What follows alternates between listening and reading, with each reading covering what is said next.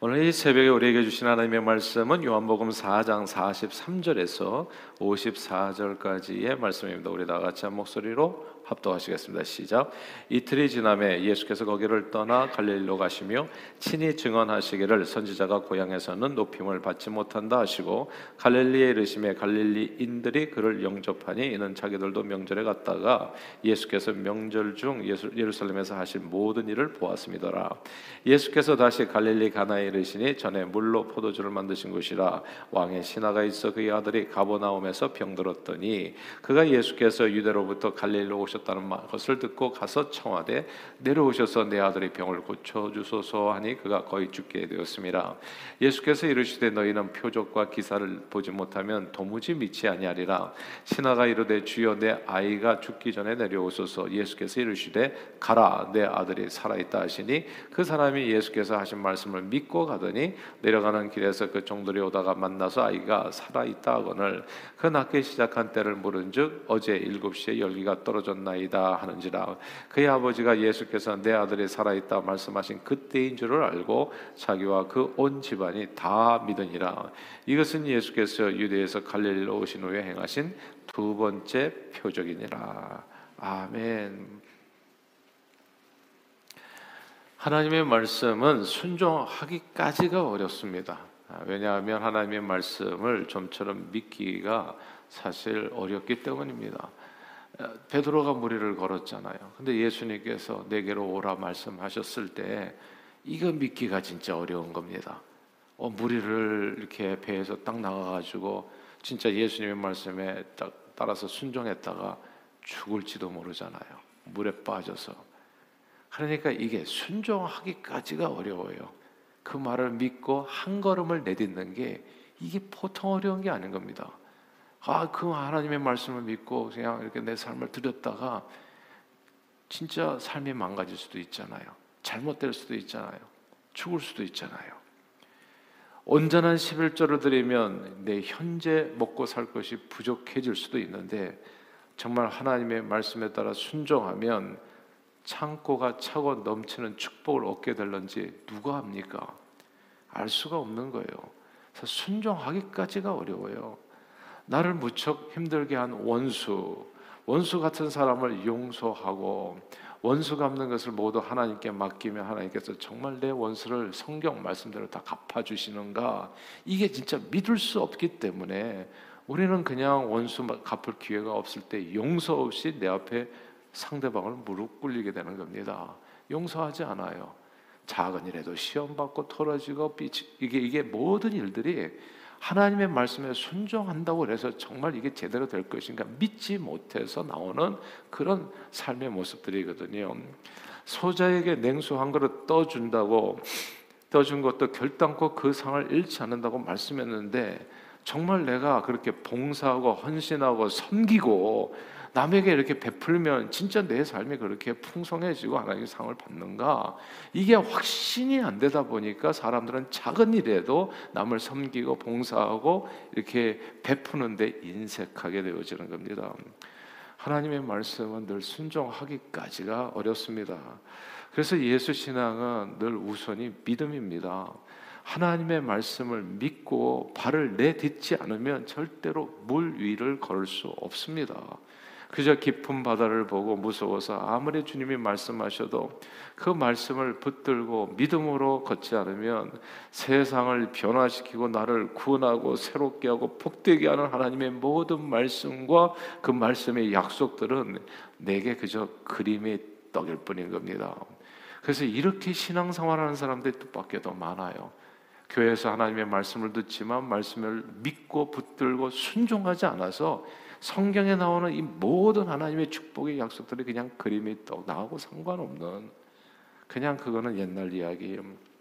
그러나 믿음으로 한 걸음 내디뎌 물 위를 걷게 되면 완전히 새로운 세상을 만나게 됩니다. 믿음으로 사는 인생이죠. 하나님의 은혜와 평강과 축복이 넘치는 하나님 나라 백성으로 그때부터 day one, day two 이렇게 살아갈 수가 있게 되어집니다.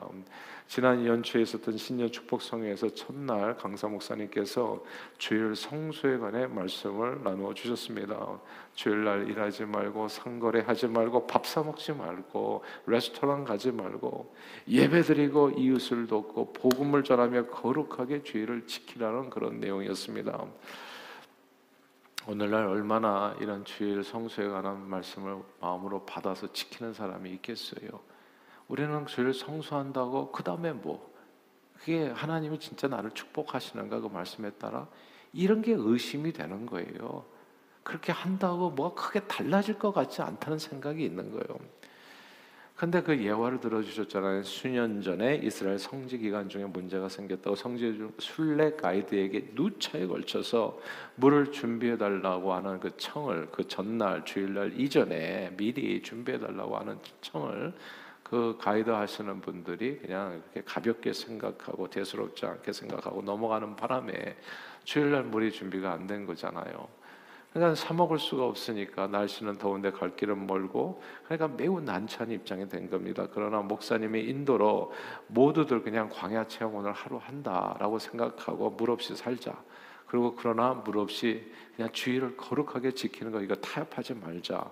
그렇고 믿음으로 하나님의 말씀을 붙들고 걸었을 때 놀라운 일이 일어나지 않았습니까? 아랍인 운전 기사가 주의를 성수하는 그리스도인들의 모습에 감동을 받아서 차에 비치한 물들을 공짜로 주기 시작했고 그리고 하나님의 말씀에 믿음으로 순종할 때 놀라운 기적이 일어나서 그날 하루 한 사람도 빠짐없이 물 부족하지 않고 더욱더 풍성하게 잘 즐길 수 있었다는 것. 그 일을 통해서 믿음으로 처음에는 긴가민가 했지만 한번 믿음으로 걸어봤을 때 진짜 무리를 걸었잖아요. 그때 성도님들이 엄청 큰 은혜를 받게 됐고 주일 성수에 대한 더욱 확고한 믿음을 얻게 되었다는 거. 주일날 일하지 않고 상거래하지 않고 밥 사 먹지 않고 오직 예배드리고 이웃을 돕고 복음 전하며 거룩하게 주일을 지켜서 더욱 하나님의 말씀으로 복을 받는 성도들이 되었다는 거. 이게 믿음의 믿음의 믿음에서 믿음으로 이르게 되는 믿음이 더해지는 축복을. 그래서 예수 신앙은 늘 믿음이 우선입니다. 하나님의 말씀을 믿고 내 발을 내딛지 않으면 절대로 무리를 걸을 수 없습니다. 그러나 의심스럽더라도 주님의 말씀을 내 믿음으로 한 걸음 내딛어서 무리를 걷게 되면 완전히요 한 번도 경험해 보지 못한 새로운 세상을 만나게 됩니다. 믿음으로 열리는 세상이에요. 그리고 더욱더 믿음이 더해지는 그 복을 누리게 됩니다. 그 얘기가 오늘 본문입니다. 오늘 본문에 예수님께서 갈릴리 가나에 가셨을 때 가버나움에 있는 왕의 신하가 자신의 아들이 병들어 죽게 된 것을 보고 예수님을 만나서 아들의 병을 고쳐달라고 간청하게 됩니다. 그때 예수님께서 왕의 신하를 함께 왕의 신하와 함께 그 아들을 보러 가는 대신에 가라 네 아들이 살아 있다고 말씀을 전해 줍니다. 왕의 신하는 순간 갈등하게 되었겠지요. 아니 어떻게 환, 의사가 환자를 보지도 않고 고칠 수가 있는가? 아무것도 하지 않았는데 어떻게 환자가 나음을 얻을 수 있겠는가? 만약에 왕의 신하가 예수님의 말씀을 듣고 그 말도 되지 않은 소리 하지 마시고 함께 가십시다 이렇게 하면서 자꾸 의심하고 믿지 않았다면 그렇다면 어떻게 됐겠습니까? 이야기가 결과가 크게 달라졌을 거예요. 근데 왕의 신하는 예수님의 말씀에 이렇게 반응합니다. 다 함께 요한복음 4장 50절 한번 읽어볼까요? 4장 50절입니다. 시작. 예수께서 이르시되 가라 내 아들이 살아 있다 하시니 그 사람이 예수께서 하신 말씀을 믿고 가더니 아멘. 그 사람이 예수께서 하신 말씀을 믿고 갔다. 믿고 갔다. 이 구절을 주목해야 됩니다. 왕의 신하는 눈에 보이는 증거 없고 귀에 들리는 소리 없었지만 참으로 의심스러운 상황 속에서 예수님의 말씀을 믿음으로 붙들고 걸어 갔습니다. 그냥 갔어요. 무리를 걸었다고요. 그냥 하나님을 말씀을 의지해서 그 물을 내린 거고 하나님의 말씀에 따라서 물을 그냥 빈 항아리에다가 부은 거고요. 하나님의 말씀이 그냥 그렇게 내 생각과 판단으로는 도무지 그렇게 이루어지지 않을 것 같지만 말씀을 믿고 그렇게 행했을 때 그때 놀라운 세상을 만나게 됩니다. 집으로 내려가는 길에 종들을 만나서 아들이 나음을 얻게 되었고 그 나은 때가 예수님께 주님께서 말씀하신 정확히 그 때임을 깨닫게 됩니다. 그러자 그의 믿음이 어떻게 됩니까? 그 결과를 보고 나서 더욱더 단단해지죠. 그렇고 그의 믿음으로써 온 집안 식구들이 다 예수까지 믿게 됩니다. 그래서 이게 믿음에서 믿음으로 이르게 된다는데 다음 53절 읽어볼까요? 53절입니다. 53절 시작. 그의 아버지가 예수께서 내 아들이 살아있다 말씀하신 그 때인 줄을 알고 자기와 그 온 집안이 다 믿으니라. 아멘. 자기와 그 온 집안이. 그러니까 이 처음에는 그냥 작은 겨자씨만한 믿음을 심는 거예요. 일단은 해보는 거예요. 그래서 딴 게 아니에요. 그냥 해보는 거예요. 지난 수요일 날도 같이 말씀 나눴지만 그냥 성경에 이렇게 적혀 있으면 그냥 하면 되는 거예요. 하면 그 다음은 새로운 세상이. 그러니까 자꾸 내 생각으로, 내 경험으로, 내 지식으로 그리고 그냥 IQ 200도 안 되는 그 저기 두뇌로 자꾸 판단해서 하나님의 말씀에 이렇게 저렇게 얘기하면 하나도 순종을 못해요. 하나도 순종을 못하면 새로운 세상을 만날 수가 없어요.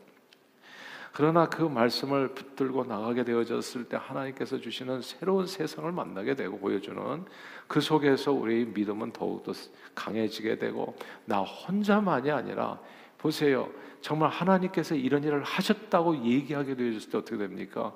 가족 식구들까지 다 믿게 되잖아요. 전도할 때 가장 파워풀한 전도가 뭔지 아십니까?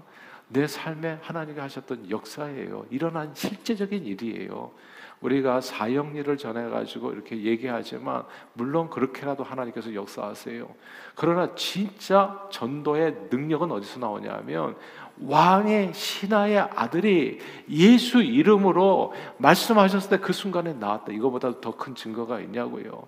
우리가 하나님에 대해서 이렇게 공자월 맹자월 얘기를 듣지만 홍해가 실제적으로 갈라진 것보다도 더 큰 역사가 어딨냐고 하나님이 살아계신 그 증거가 저는 저와 여러분들이 믿음으로 하나님의 살아계심을 늘 경험할 수 있게 되기를 바라고 그 경험을 나누어서 주변에 아직 떨떠름하게 주님의 주시는 축복이 무엇인지를 깨닫지 못하는 사람들을 확실하게 그 하나님 살아계심을 증거를 통해서 인도하는 일에 쓰임 받게 되기를 주님 이름으로 축원합니다.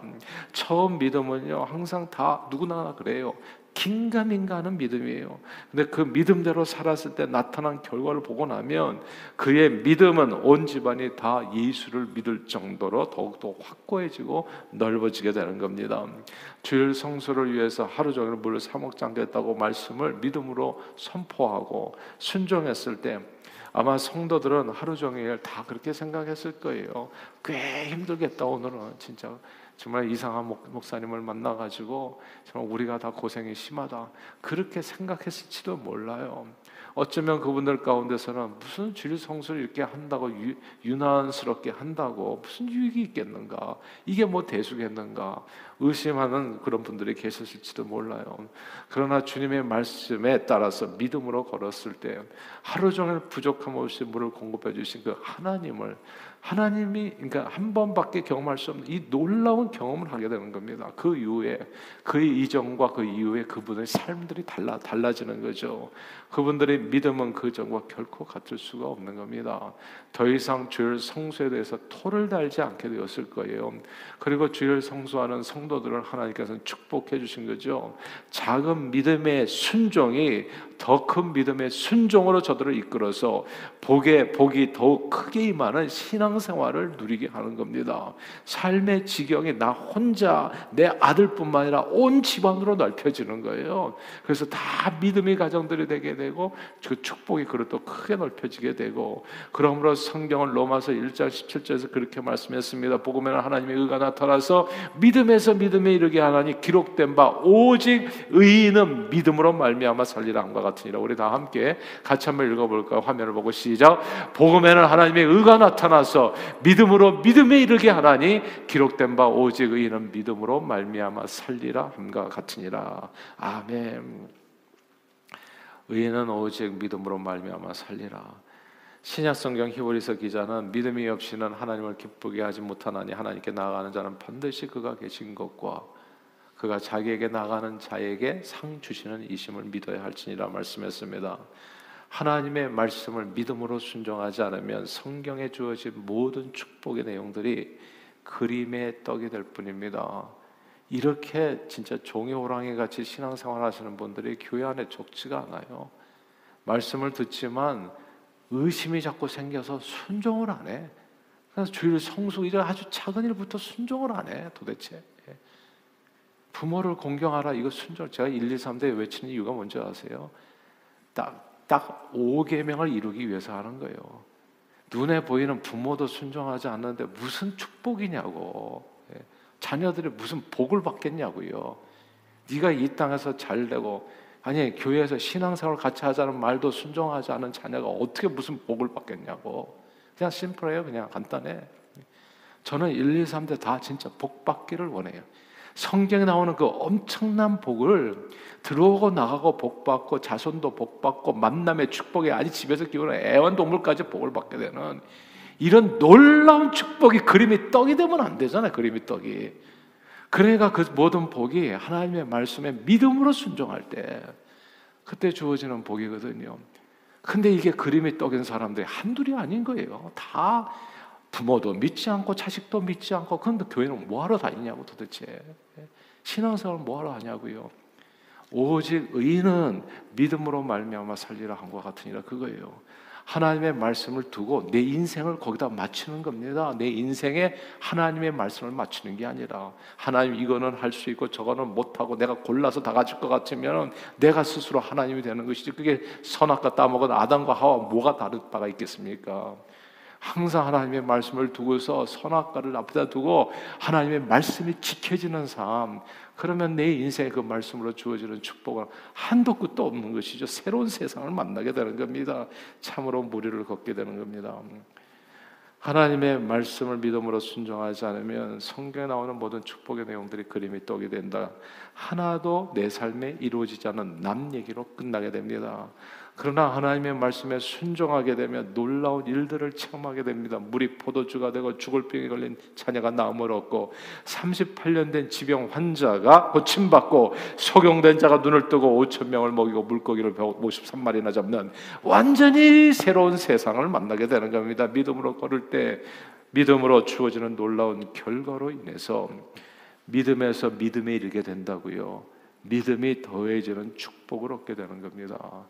저는 이런 축복을 누리는 저와 여러분들이 다 되시기를 바래요. 오늘 왕의 신하와 같이 가라고 그랬을 때 이 말씀을 내가 진짜 순종한다고 그래서 내 아들이 낫겠는가?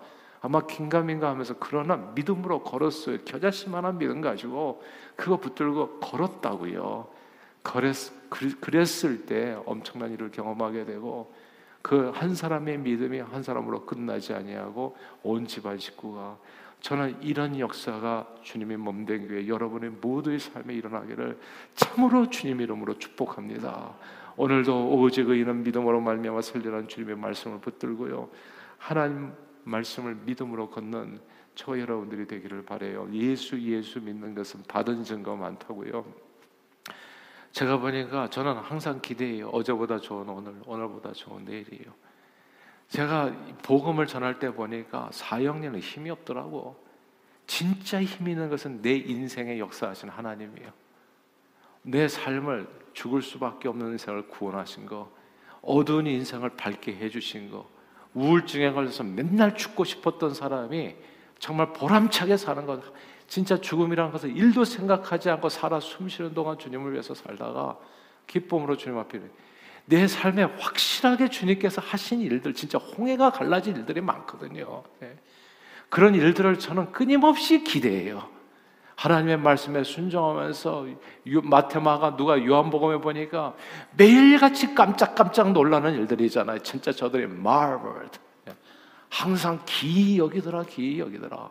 물이 토보도주가 되고 이 왕의 신하가 또 났고 그리고 38년 된 지명 환자가 낳고 소경의 눈을 뜨고 매일같이 놀라는 삶이 예수 믿는 신앙생활에 이렇게 신바람 나는 인생은 없는 거예요.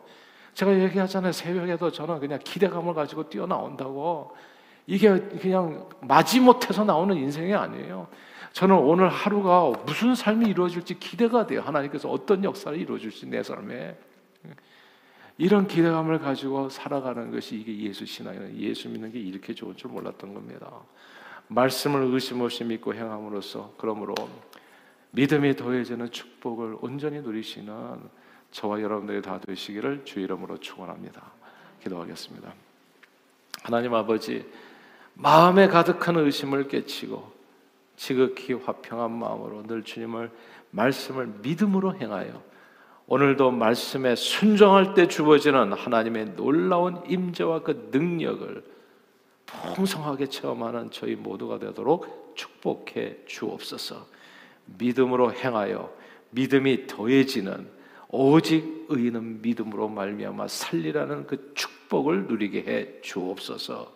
예수 그리스도 이름으로 간절히 기도하옵나이다. 아멘.